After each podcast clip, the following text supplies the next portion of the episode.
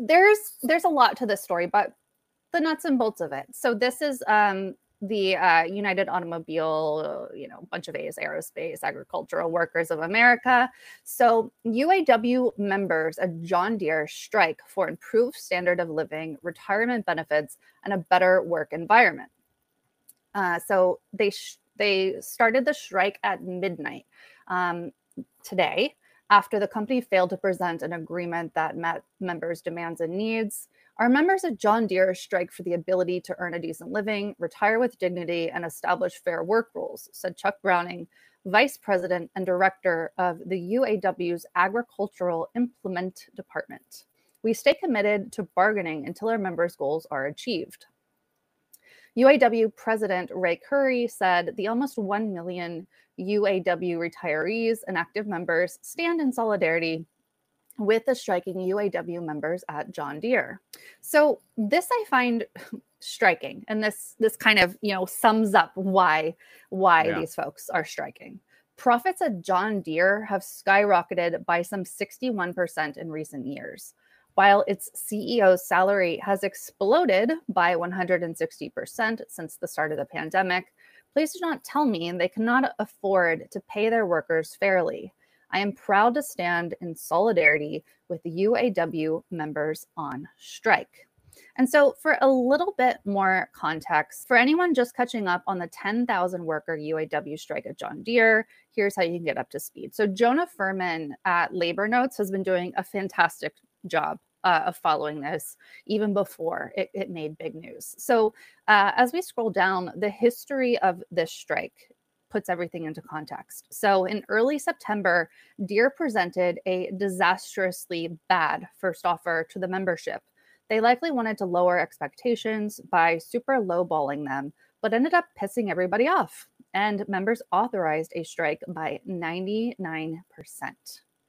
Imagine how much it takes to get a group of people to agree to something at a 99% rate. Well, especially That's here in the United States, where it's like we have a system set up that it's not easy for people to strike, and that's by design. Yeah.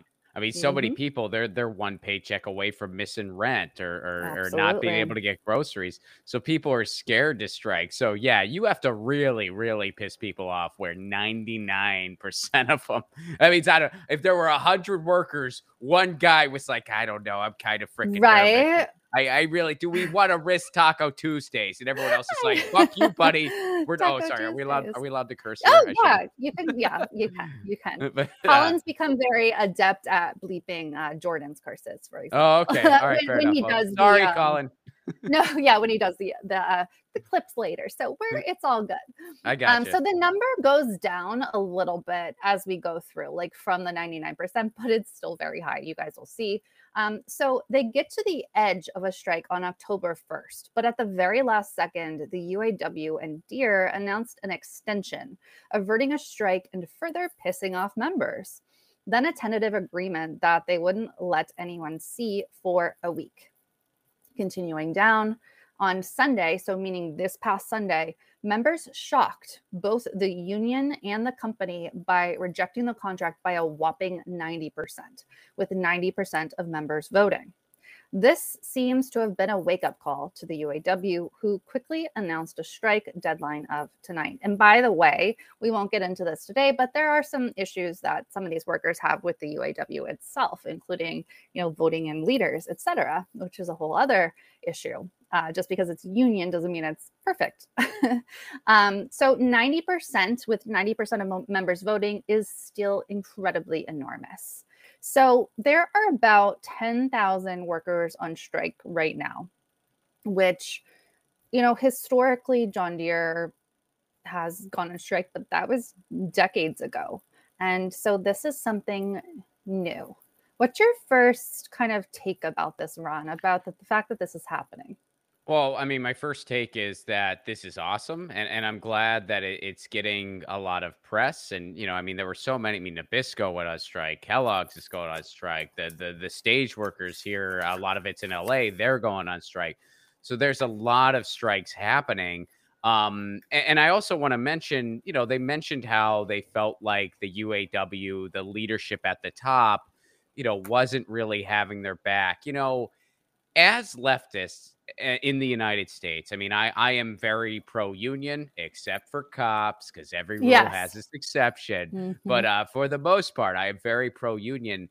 However, we do have to recognize that for a very long time in this country, going back to, you know, years before you and I were born, Jen, mm-hmm. there has been a very concentrated effort to defang unions in this country and to reduce membership. And we have low membership of unions throughout the United States. And, and a lot of times the people at the top um, are kind of just looking out for the company, not the people. That's not, there's still great unions despite all that in the United States. There still are but there's there's definitely some corruption going on at the top and that's very deliberate and that was through a a 60 year effort. I mean, they really started this in the 60s and they've seen a lot of success, unfortunately. Um, so I think that we really need to make it clear in our messaging that that we are pro union because we know what a union can be and we know what a union should be. And you know, part of the mission is not just to uh, get more membership in unions, but also to foster the good unions and reclaim what it means to be a union and, and force the bad ones out. So, uh, you know, I, I think that is an important part of the conversation that we need to address because, you know, you'll get met with, you know, and, and I've gotten this myself. I mean, a, a guy who I know in my personal life, he was in this this union for I, I believe it was hotel workers, and they rolled over and they told them, "Hey, you either get health care or a 401k. You don't get both." What do you mean you don't get mm. both as a worker? So so and that sours people on unions. People don't see that as, oh, um, you know, this is a systemic thing that they're they're working against us. They see this as a reason to be against unions. So we got to push back against that and say, no, no, no. These we need to reclaim what it means to be a union because a union is the only power you got.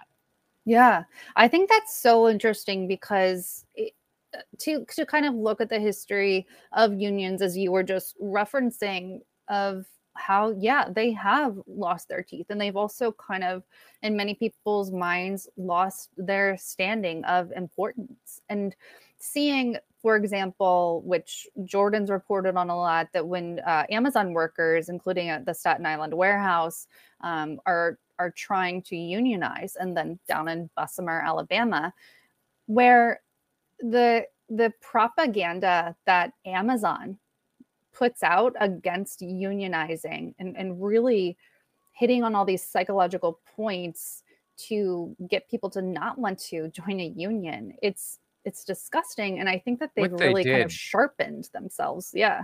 Oh my God. What they did was so, and, and again, shout out to you guys because there was a handful of people talking about this. Uh, you know, I mean, I talked about it on my show. Y'all talked mm-hmm. about it uh, but barely anyone covered what was going on in Bessemer, and it, yeah. it, was like something out of a dystopian comic book. I mean, I mean the way they took out the traffic lights, yes, I was just so that workers yeah. couldn't freaking talk to other workers. So for anyone who's not in the mm. know, and, and I, I know we don't want to harp on this too much, but like there were wor- workers one of the few places workers could pass out their information because they couldn't do it inside of amazon you weren't allowed to do that so people would have to pass out flyers while people were stopped at a stoplight going into work. They worked with the city to get those stoplights taken out so that you couldn't talk to people. And, and and the way that they targeted people on uh, on breaks, like like if someone asked a pro union question, they would take down your information. They had, I mean, the National Labor Board was against everything Amazon did. Like Amazon was like, "Can we just put this thing in the middle of the workplace with a bunch of cameras and only we have access to it, and that's how people vote?" And the labor board was like, "No, you fucking psychos, you can't." Oh, sorry, Colin. no, no you can't do that. yeah. You really can't do that. And Amazon was like, "Well, we're gonna do it anyway." Did you see? Our guy just went to space in his penis rocket. We're doing it anyway. yeah. And they did. And, and, and, it's just, I mean, I guess like the labor board kind of ruled they should have to redo that vote. I, I don't know where it's at presently. When you think about like a John Deere worker in Iowa or Illinois, which is where these folks are mostly based, um, they're often, you know, across the board. They're not necessarily totally. Democrats. They're not necessarily, you know, they're not, maybe they're independent, maybe they're whatever. Mm-hmm. But it's about you know working the working class it's about people who see that they're being taken advantage of um, i'm curious on uh, about your thoughts on how like politics and leftism versus rightism plays into this Sure. I mean, I, I think that they've really, and again, this was through the defanging of unions over the past 60 years. I mean, I mean, there was a time where the Republicans were pro-union. The Republican Party was actually pro-union. Of course, the Democrats were too. Now both parties are anti-union. Yeah, they, they are. Yeah. I mean, Republicans and Democrats are anti-union. So yeah, I mean, they try to make you think like like any type of working class solidarity is automatically communism or whatever other buzzword they're using to scare you. And um, I mean, yes, I am a, a huge lefty, and unions are one of the many things I am for but a union is by no means just a left wing idea. And in fact, you know who really loves unions? People who are in good ones. Those are people Hmm. who love unions. And I can tell you, I mean, you know, I'm from the Rust Belt. I grew up in Western Pennsylvania. So uh, there is still some union strong stuff going on in that area. And I can point you in the direction of some steel workers in, in Youngstown, Ohio. I can point you in the direction Mm. of some people in, in the Carpenters Union who I've come across in my life they are as pro union as you can possibly get. And I, I mean, I I don't even know the personal politics of all of them. I, I mean, I, I don't I don't think they're like super far right or anything, uh, but I, I don't even know. I couldn't tell you. I mean, I, I don't even think they're all that political. So uh, so yeah, I mean, again, that that just goes into the uh just assault on the working class to to kind of just turn people against their own interests. I don't know what your thoughts are on how we get around this sort of propaganda to make true changes. That I mean, that's a fantastic question. I mean, my first exposure to a union, I was a teenager working at a grocery store. It was my first part-time job. My hair looked a lot like yours, Jen, at the time. I Uh, want to see I'd- pictures. I'll, I'll show you some pictures. But uh, but and I was just pushing these grocery carts outside, collected the carts. That was one of my favorite things to do. Um, because uh, you know, it kind of got you out of the store and you could spend some time outside. And if you were lucky, one of your coworkers might have been smoking something. Uh, but uh, but but yeah, so I mean, I, I would do that, and this guy came up to me and he said, "Hey," and he gave me his card, and he said, "Just so you know, you're one of us. Part of your paycheck goes to us, even though you know you're just a part-time kid in school and whatnot." And so, uh, are they treating you okay here? And I said, "Yeah, I, I think I'm happy here." And he said, "Well, if anything changes, you give me a call." And I thought it was so cool. And I don't think this was, I mean, I think this was a guy. I don't know what his personal politics were. It's not like he came up to me and he's like, we're going to control the means of production. I mean, I wish that, I wish he would have done that. That would have been even freaking cooler. But, um, but it was, it was still cool to me as, as a kid. So, as far as how we combat that, I, I mean, I think the best way we combat that is by winning. I think the best Mm. way we combat that is when you see strikes that are successful. And strikes, I mean, let's be real here. When strikes are infiltrated properly, you know, when strikes aren't stopped, when Mm. strikes aren't, you know, like like just kind of stopped in the in, in before they really get going, they pretty much have a hundred percent success rate. Yeah. I mean, I don't. Hey, we carried out this strike and nothing got better. Has anyone ever said that? I'm pretty Right. sure they haven't. I'm Mhm. pretty sure. I'm pretty sure a lot of the factory workers in Germany they don't have a 28.5 hour work week because they ask nicely. They have it because they strike and they don't take shit. Uh, same within France, Italy, et cetera, et cetera. So I think that's how you you know get past those stigmas that you know we have in this country through the help of uh, years of corporate media propaganda. You win and you show people this isn't about left or right. This isn't about whatever ism you want to throw at it. This is about getting paid a decent wage for your labor. Your labor uh, builds this wealth, and you deserve a living wage, and you deserve a decent vacation, and you deserve to send your kids to college, and you deserve a decent house. You deserve a decent quality of life for your labor. That's that's what we're sold is the American dream, and that dream's been dead for a long frickin' time, and it's time to take it back. I, I think that's how we we got to win, and we got to show people this is what it means. It's more money in your bank account. It's a better quality of life. And by the way, this isn't anything other than what you deserve. You deserve this. You are a worker. You are the backbone of this country. You are the backbone of this world. You deserve a decent quality of life. Oh, Ron, that is so good. I that's so good. Let's clip that and send it out to all workers. and I that's incredibly well said. And I completely agree. I think that strikes are are catching and so is success or you know having or coming through a strike successfully with having worker demands met I hey. I, I, I, like to tell people I'm not even following playoff baseball, but I am so stoked about strikes right now. Yeah, I don't. I don't even know which teams are playing, but man, all the strikes I'm seeing, I'm stoked. I, I, think some major outlet actually called it like the before times, which people have been saying on Twitter, but I think it was CNN or one of those big outlets that that said that, and everyone's like, "Oh, damn, that's true." But um, I wonder if part of what we're going through with COVID and seeing that companies and billionaires and millionaires, you know, the the rich are getting richer and yeah. the rest of us are getting way poorer and and yeah. are sick and dying and, and can't afford health care and and this and that um i don't know what are your thoughts on on how covid affects strikes and the will to strike or the I drive think, i think in the like big picture scheme of things, COVID just really exacerbated what was already happening.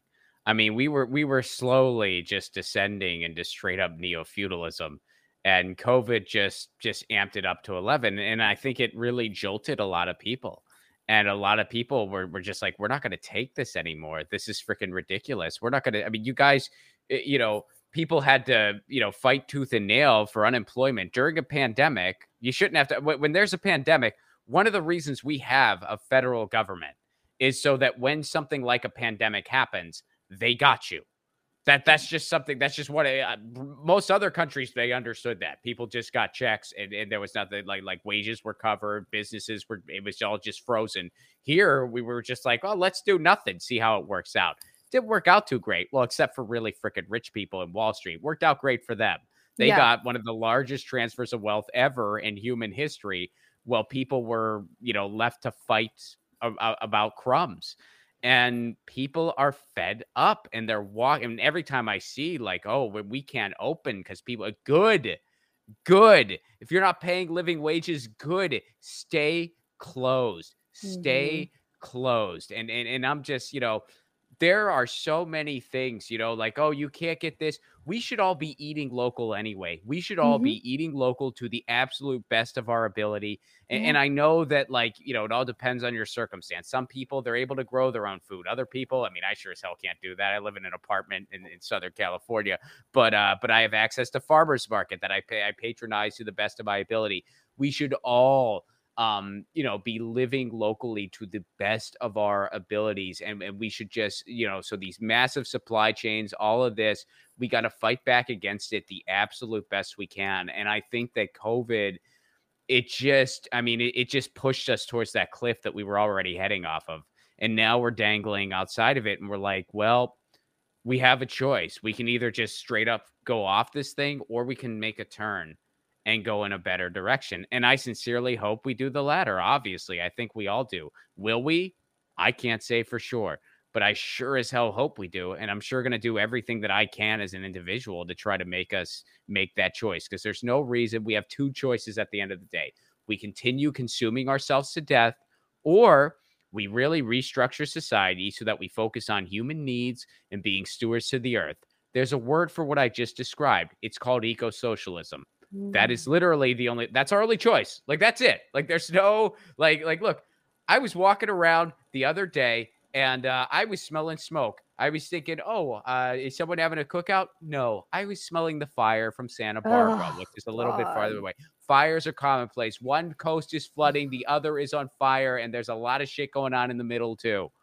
This is not. Mm. There is no incremental option. There is no timid option. There are literally two choices, and we cannot continue capitalism. And by the way, it's not crony capitalism. It's not what uh, corporatism. It's capitalism. Stop putting these adjectives in front of it to polish this turd. It's freaking capitalism. Yeah. Capitalism is the pursuit of profit and private ownership, and the people with the money make the rules. That's what it is. That's what it's always been. That's why the same thing has happened anytime it's been tried uh, throughout human history. If capitalism was a car, it would break down every 2,800 miles. That is a lemon. That is definitionally what that is. It is an abortion of an economic system that needs to be abolished. There's no ethical way to do it. That's a bunch of hogwash. So we either do eco socialism, we base our, our, our world around human needs and being stewards of the earth, or we're going bye bye. The planet's not going anywhere.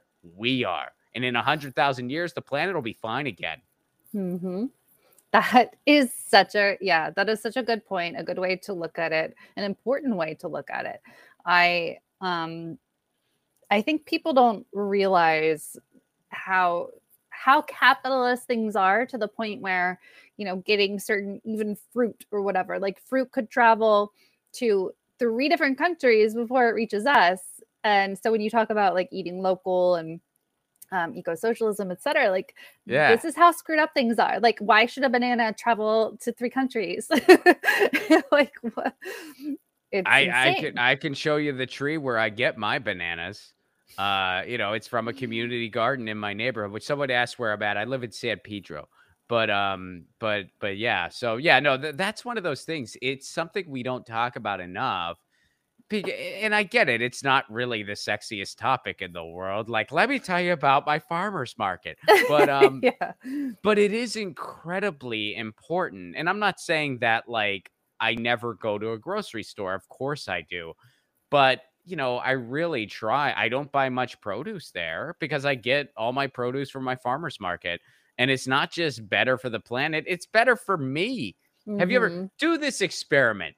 Buy a carrot from your farmer, then buy a carrot from the grocery mm. store eat the carrot from your farmer, a delicious freaking carrot that they pick from the ground, and then eat a, a, a carrot themed uh, water container, which is what the carrots you get in the store. I don't even know what the hell those things are, but they're screwing us over. And you're going to be mm-hmm. like, what the hell is this? What are they doing to our food? A bunch of bullshit in a lab. That's what yeah. they're doing. So, yeah, yeah, eat local. And you don't have to be wealthy to eat local. There's so much there's more consumer supported agriculture than people realize. You just have to know how to look for it and you have to dig for it, no pun intended, because again, powerful people don't want you to know about it. Powerful people want you to just go to to, to Kroger or Walmart or wherever else. And I'm, I'm not saying you should avoid those things, but I mean, I, I get it. Sometimes you don't have a choice. I understand that.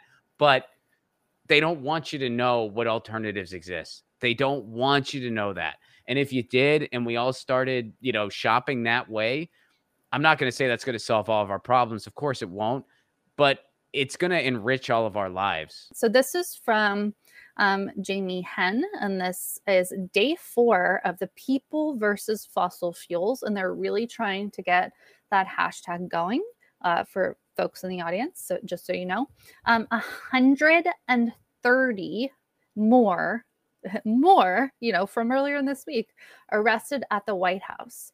50 indigenous leaders occupy Bureau of Indian Affairs.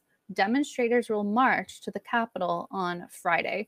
So go ahead and uh, show those images and then we'll do the press release, Colin. The solidarity, I think, is really inspiring and and important. Um, it's it's great to see. Um, so with this press release, 130 more arrested at the White House, 50 plus indigenous leaders. It's it's the same as the tweet for the headline. So the uh, press release says 530 people have been arrested for civil disobedience at the White House since demonstrations began on Monday. And let me give some context for those who haven't been to the White House lately it used to be the case that you so there's a there's a like a black pointy fence. It's very tall but it's not you know to the sky tall in front of the white house. And you used to be able to go right up to that and and kind of see what's going on or whatever. It's all the way across the lawn but that's what you could do. Um in recent times because of the black lives matter protests when george floyd was murdered uh, etc it's been pushed back, back, back. Like you can't get anywhere near um, the White House at this point. I am honestly, I'm I'm not astonished, but I wish it were the case that I could be astonished that so many people have been arrested for this for protesting in front of the White House. Like that is an American thing. There have been protests in front of the White House since it's existed. This one just shows that uh, the kind of cop response to Indigenous folks and allies. Um, it's just incredible. So, as the outside support at the DOI building chanted and sang their support to the Indigenous leaders occupying the BIA, Metro Police created bicycle barricades and brought out their canine units to try to subdue the already peaceful assembly. And that is what the cops do, particularly in DC. They try to take peaceful actions and and escalate them, uh, which I know happens around the country. And then Colin, the fight, um, the people versus fossil fuels clip. So this is the actual group that's organizing this this next clip and they were kind enough to give us permission to share their work to share this clip of indigenous people occupying during a sit-in in the bureau of indian affairs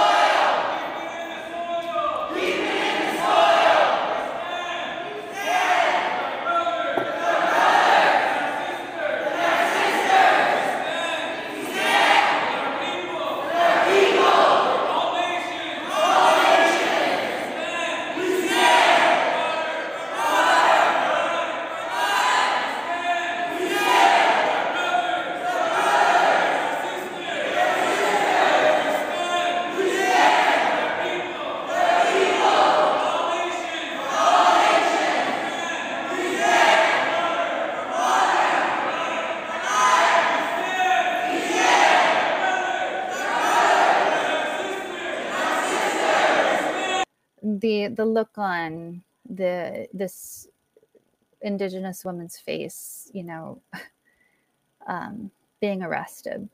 She looks she looks very violent. I'm sure she was causing oh yeah. trouble totally and, and that arrest was was totally necessary.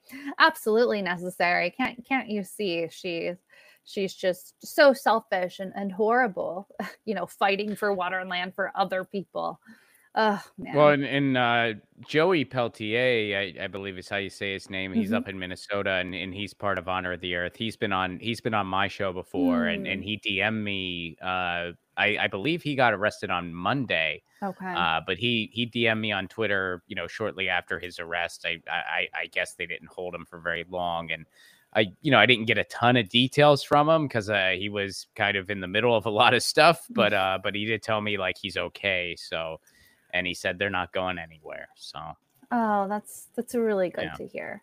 Um, yeah. ugh, this this just this is horrible. Um, Colin, now if you can play the clip of activists arrested in the police van. This is from today. Some some more Indigenous folks getting arrested, and they're actually in the back of the van.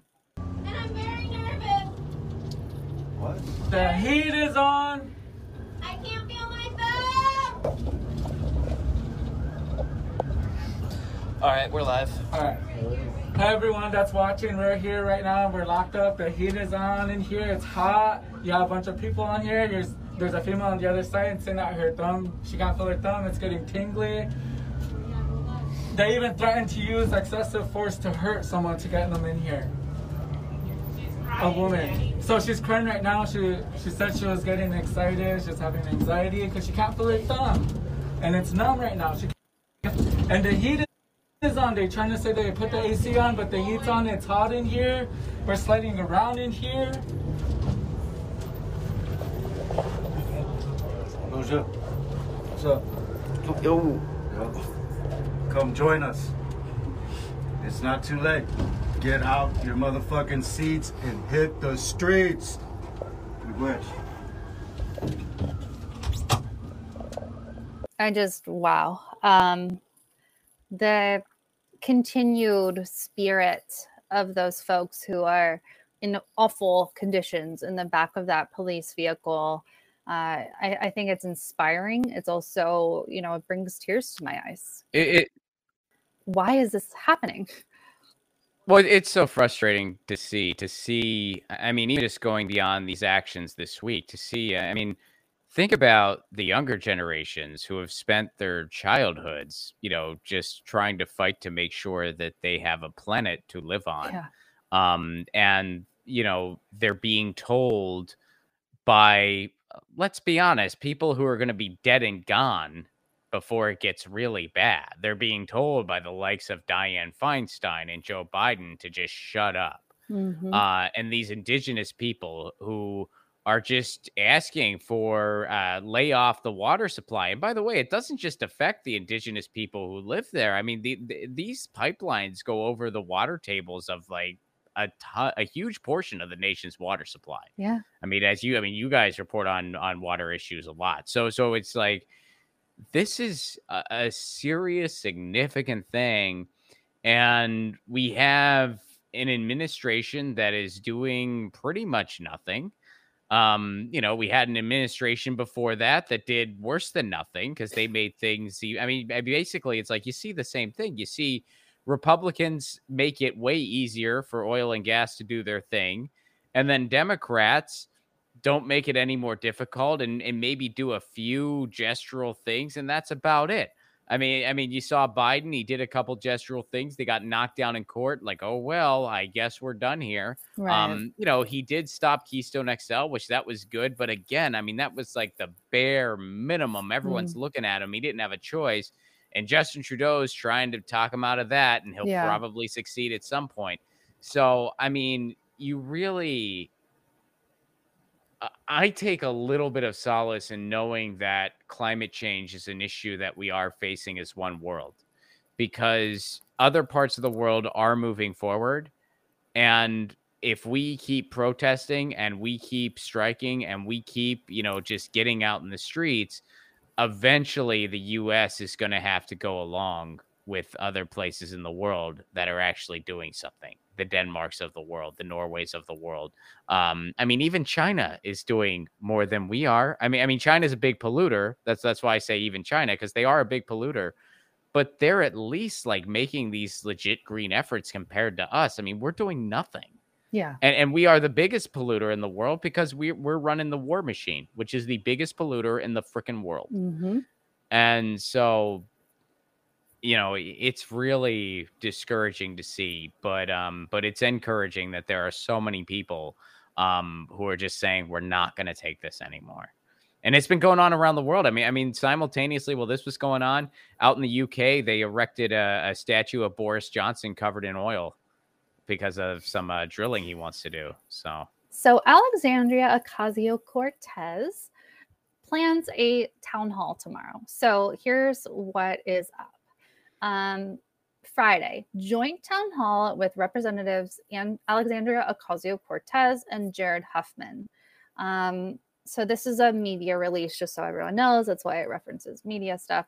Um, so on Friday, October 15th at 5:30 p.m. Eastern, Representatives Alexandria Ocasio Cortez and Jared Huffman will be holding a virtual town hall. During the event, the Congress members will discuss the ongoing negotiations around the reconciliation package and infrastructure bill. All that is to say, Ron, what is your what are your thoughts in general first of all let's start like more broadly on what's happening with um, progressives or so-called progressives surrounding this reconciliation bill Well, it's been very cringe to watch. I mean, this reconciliation bill is already a compromise of a compromise of a compromise. It might get compromised even further. Uh, people are grossly misled about what's really going on. The uh, trillion dollar package, the quote bipartisan package, which by bipartisan they mean Republicans along with gems like uh, Manchin and Sinema. That's what they mean. And, and Yeah. Pete Buttigieg. That's what they Yeah. mean by quote bipartisan. So uh, there's a ton of poison pills in that trillion uh, in that trillion dollar bill. I mean, A they're hell of a trying they're looking into privatizing our roads, charging people a per mileage fee. that would be a freaking disaster, especially as a Tory performer. I mean, that that would completely change my life and not for the Ugh. better. Um, Mhm. so there are a lot of poison pills in that trillion dollar bill, and it has nothing to do. It's not a smaller version of the spending bill. The spending bill is something entirely different. There's some okay things in that spending bill that they're currently trying to gut. I mean, they have another proposal where it basically takes out, you know, the free community college. They're taking that out. They're taking all these other things out, and it's going to be even less. And keep in mind, this is over the course of 10 years. They spent what was it, eight trillion, something like that, on the Pentagon or, or whatever it was. And, and meanwhile, yeah, it was Yeah, seven the- something. it was seven almost eight, something. Yeah, they're fighting over 3.5 over 10 years yeah. for for a spending bill that we desperately need for climate action that we desperately need so i mean it's been very painful to watch and it's also been very painful to watch watching you know the squad not vote as a block watching them not use the leverage they do have i mean it has been very very frustrating to see and i think as constituents we need to be out there and we need to put the pressure on because you know everyone you know, people love to say, like, oh, why would you be hard on the squad? They tweet nice things. It's like, well, they're supposed to be our allies, and they're Mhm. not using what power they do have. We all know that they're outnumbered. No one's disputing that. People are just asking them to use the leverage they do have, and they're not doing it. And it'd be one thing Yeah. if it, it it'd be one thing if it was mixed, where every now and again it's like, well, you know, a couple people didn't vote this way, so we didn't get this, but there's all these other things. It's always one way, though. It's always, well, they didn't do this, so we didn't get this. They didn't do this, so the Capitol Police got more funding. They didn't do this, so so the Iron Dome's going to happen. It's Yeah. always one way. And so now it becomes very frustrating. And you know what I always say? I want to be the squad's excuse. That's what I want to be. And what I mean by that is I want to be the person who's out there who's saying, I want them to go, Hey, Mama Bear, I know that you don't really like our ideas, but you see those people out there? Those are the people who got us elected. And their support for us is not unconditional. They are policy first. And that's what I am. I am policy first. I don't give two shits about anyone's Twitch stream. I don't Mm. give two shits about it. I, I actually I don't follow any politicians on Twitter. None of them. I follow nobody. That is deliberate. And sometimes if I get really annoyed, I freaking mute them. That's deliberate. I don't think any politician should have any followers on Twitter. They should all have a Hmm. zero follower count, and every tweet they issue should be ratioed by people going, Hmm. and what the hell are you doing about it? That's the Mhm. way it should be. They report to us. They're not heroes. They're not celebrities. They're actually part of a horrific garbage system that shouldn't exist and should have been abolished yesterday. But we need them for change. So we have to tolerate them and we have to pressure them to do what we want. And in my lifetime, for as long as I've been on this planet, the only time a politician has done anything remotely good is when they're scared of losing their job. So people need to be scared that they're going to lose their job if they don't deliver on the policies that we are demanding because we are freaking policy first. Now, the only politicians I do kind of follow, uh, just to make make it very clear, are people at the local level. There are some local level people I, I follow. I treat that a little differently. Sure. I'm talking federal and state right now. Um, but that's my take on electoralism. I am not a fan. Everyone says it's an inside outside approach. So I always say outside, baby. I'm part of the outside. That's the only place I belong. That's the only place I want to be. I don't want to be on that other side of the fence. I have no respect for it whatsoever. That's why when people ask me, Oh, would you ever run for office? No, you have to have some respect for our system. And I have zero. I couldn't run for office. I couldn't be colleagues with these people. It takes a different type of person. I'm not saying there's anything wrong with that person. In fact, we need those people. I'm just saying it ain't me. Not now, not ever. Um, I agree a lot on a lot of those things, um, in, including that politicians should be ratioed to hell, that they need to be constantly pressured. It's, I think, uh, unfortunate in many ways that politics has become so social mediaized, you know, especially when it comes to AOC, etc. It's like I can tell you have something to say. Go ahead. you were Oh no, no, no. I, I I was just gonna add, like when you said the the whole social media thing, mhm. um, it's bizarre. You know, I mean, you go to other countries, and I'm I'm not saying anywhere is perfect, but it is bizarre to them the way we just worship these like it's Mhm. weird like like like like it, it's not even like like they're it's bizarre and and you know i don't mean to disrespect the dead at all but it's bizarre the way we worship judges like like i mean our Yeah. rbg like like that's just it's Yeah. strange i mean and i'm not i mean i have personal friends of mine they were rbg for halloween you know like like the and I, and I wasn't i wasn't like buzzkill magoo on halloween i wasn't like did you know that this is bizarre to the rest of the world like it, it wasn't the time or place i'm just looking to have a good time but um but you know it's strange it's strange the pedestal we put these people on and especially when they do the freaking least they Yeah. do the absolute least we have a complete corporate coup for a government that's not aoc's fault as an individual of course not that's ludicrous but you got to be aware of the freaking system she's a part of Right. and you got to demand that they fight against it because that's what they said they were going to do. That's what they said they were going to frickin' do. So, Absolutely. you know, I mean, I just don't. And in other countries, I mean, in France, if their politicians make them mad, they literally cover their house with shit. That's what yeah, they do. they, So they got you, you it down. people are being too hard when they they yell in, into a webcam or, or they talk on YouTube shows in France, where they have a way better quality of life than we do, way, way, way, way better. They will cover their politician's house with shit if they tick them off. So you know, I, I yeah, that there's my. I, I think that covers electoralism for me. I, I don't know what else.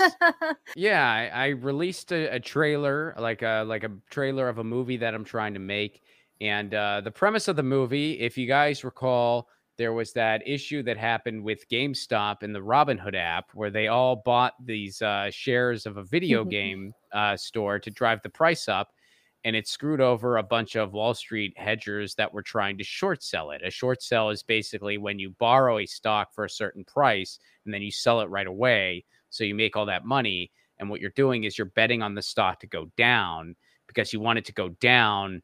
So then when you go to pay up, it's not worth as much as what you borrowed it for. So it'd be like I borrow a, a stock for $10, sell it right away. I just made $10. I'm hoping it goes down so that maybe it's a dollar or something. And I'm like, well, time for me to pay up. Here's my dollar. And I made $9. That's what it is. Because Wall Street, you know, the big wigs at Wall Street just treat our entire world like a casino. Mhm. Um, so a bunch of people bought that stock because they got word that people were going to do it. Um, they were going to short sell it. So they bought the stock. It drove the price up. So then when they had to pay up, it was worth more than what they got it for. So uh, I wrote a fictional movie loosely based on that. Again, it, it's not like like a, it's not a documentary. It's not a historical cool, thing. yeah. It is fiction. But uh, the premise of it is a uh, a struggling writer in Hollywood is tired of being pushed around by his Wall Street brother and tired of being talked down to by his Wall Street brother. So he gets wind that his brother is trying to short sell um, a video game store. We changed the name of the store. We call it Game Bites. Um, but uh, they're trying to short sell a video game store. So the uh, writer brother goes and orchestrates this big effort online, kind of like what they did on Reddit. And he orchestrates this big effort online to uh, screw over his Hollywood brother. And again, it's loosely based on what really happened with uh, Wall, uh, with um, you know the uh, the GameStop thing. And I play the struggling writer brother, and my brother is played by uh, Gareth Reynolds, who, if you listen to the Dollop podcast, you know Gareth, very very funny Oh, guy yeah. and uh, Gareth plays my brother. And uh, yeah, there's a lot of other uh, cool folks who, who you may know that I'm trying to get involved with it. And another thing I'll mention now before you play the trailer is um, there's a scene in the movie where we're actually going to need um, basically fake news clips.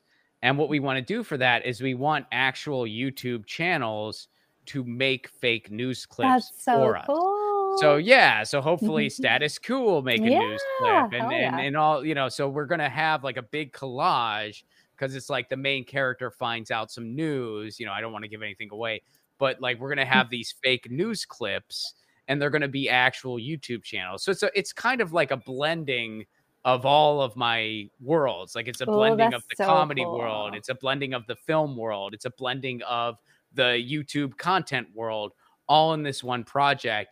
And it'll be a kind of cool thing because it's like we're hoping to take it to film festivals and screen it all over the freaking world, hopefully. Mhm. So this will be like a bunch of shows will be on like the big screen. So Oh, So it- so, I'm so excited. I need you to send me send me the script after this. That's so exciting. I want to read it. we'll do.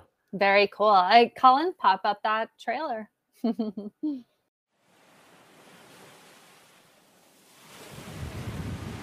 I'm gonna propose. Shut up. God, I hope Sarah says yes, man. That would be shocking. Well, the whole thing's been shocking. As an outsider, like the first time I saw you with her, I was like, you know what I mean? It, like, you look like you want a reality show. And she's, you know, I'm happy because I didn't think there was any way this would last this long. Thanks.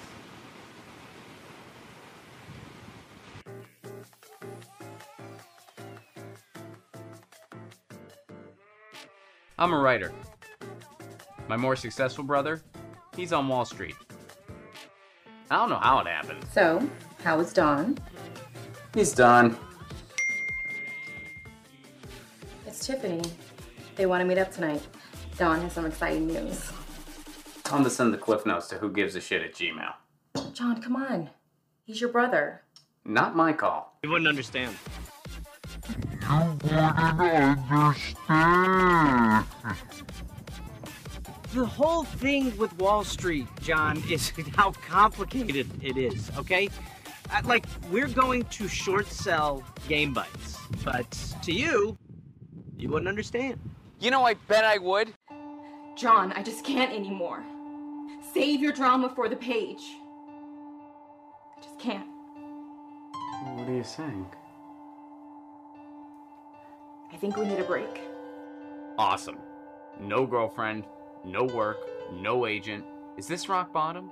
We're gonna do a short sell. You wouldn't understand. By the way, short selling, not that difficult. In a video game store, that's a pretty safe bet. The only way that could go wrong is if. is if.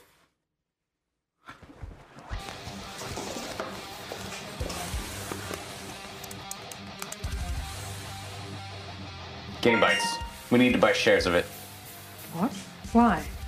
Bunch of hedgers are trying to short sell it. We all buy shares. That drives the price up. Then, when they go to pay up, it's worth more than what they paid for it. We win, they lose. You know, they always say if you can't beat them, join them. They never say join them to beat them. Kind of beat them at their own game. You're really passionate about this. It's personal. We'll start buying slowly. We've got some big names involved too. By the time the markets close, should be at least double the price. I'll be able to pay for my surgery. I'll be able to knock out all that student loan debt. If we pull this off, it'll only be the beginning. They'll fear us because they'll have to. You know what destroys a market? Fear. Let's do this.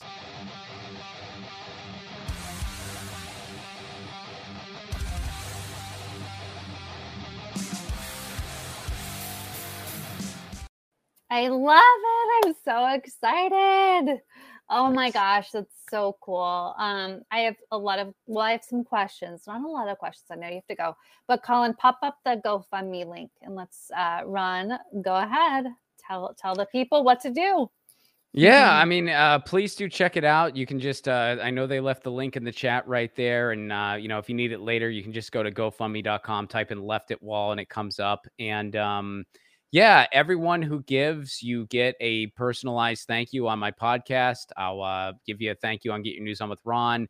If you give uh, a little bit, like if you give a hundred bucks or more, you get your name in the credits and uh, we're also going to be doing a virtual screening when it comes out and there'll be a q&a with the cast so uh, there's you know some fun little perks if you give it's not like anything um, you know like like tangible or anything but there's you know thank yous and, and ways to show our appreciation um, so please do check it out and if you are able to contribute um, you know, please do consider it. I know there's a lot of uh, awesome causes out there that are worthy of your hard earned dollars. But if you got some to spare and you want to help get this movie made, uh, you know, please do make a contribution. Talk a little bit about like so when people help fund this, it goes to um, paying actors, paying locations. Like Yeah. what is it? Uh, what are people funding exactly? Yeah, I mean, well, I mean, crew and uh, DPs, which is directors of photography. I mean, they're um, they're expensive. You know, I mean, uh, you know, they're not they, they don't work for free, nor should they. Um, you know, I, I will say that everyone involved with this project really wants to be part of it. So, you know, I'm pretty lucky in that regard. But um, but yeah, I mean, everyone definitely needs to get paid, and I need to pay all the actors, and I need to pay all the crew, and I need to have food available each day Mhm. that we shoot. Mhm. Um, we the way I wrote this film, I wrote it with the intention of making it. So there's only like one or two scenes that like the location might get a little tricky and might cost some money. Everything else we're just kind of going to be like on site doing our thing. But um but uh but there is like there's one bar scene. So, you know, I'm going to have to pay for that location, which is also not cheap. So, yeah, Yeah, making a movie is a very expensive endeavor and um you know but uh but i have uh you know between crowdfunding and hopefully some investors and uh you know my own personal you know i funded the trailer myself i just funded it you know with my own money and i was like we're gonna make a Mm. trailer to you know like foreshadow the movie we're gonna make it is Mhm. totally a trailer meaning none of those scenes are gonna be in the actual movie it's two separate things but uh but that's what the movie's about and um and yeah i mean I, i've been this is like one of those um you know like kind of foot in the sand moments or, or what is stake in the sand what's the phrase? But um you know every comedian kind of has that where you're really just sort of like this is who i am. And for me it's like you know i've been wanting to get into scripted for a long time. Uh, Hmm. you know I've, I've written tons of pilots that have never seen the light of day because no one's purchased them. Um, and this is you know the first thing i wrote not the For only thing non-Hollywood people, that's like a first episode to a, a Oh, yeah. potential show, right? yeah. Yeah yeah thank Yeah. you for that. Yes yes. You're right. Yes. Yeah pilot's like a like an episode for a show and then like you you pitch it to a bunch of networks um and then you write what's called a bible where you kind of like flesh Mhm. out what a season would look like and then if you're lucky the network tells you to go fuck yourself as opposed to nothing at all and and that's Yeah. showbiz kids it's great That's but um. Yeah. but um but yeah so this is the first thing i wrote not the only thing i've written but the first thing that i've written where it's like i'm writing this with the intention of making it so i'm gonna put my freaking you know i'm just putting it out there and i'm like i'm gonna make this freaking thing um so so that's, you know That's- that's what's gonna happen we're gonna break ground hopefully very soon Hell yeah. and uh and we're gonna we're gonna we're gonna make this movie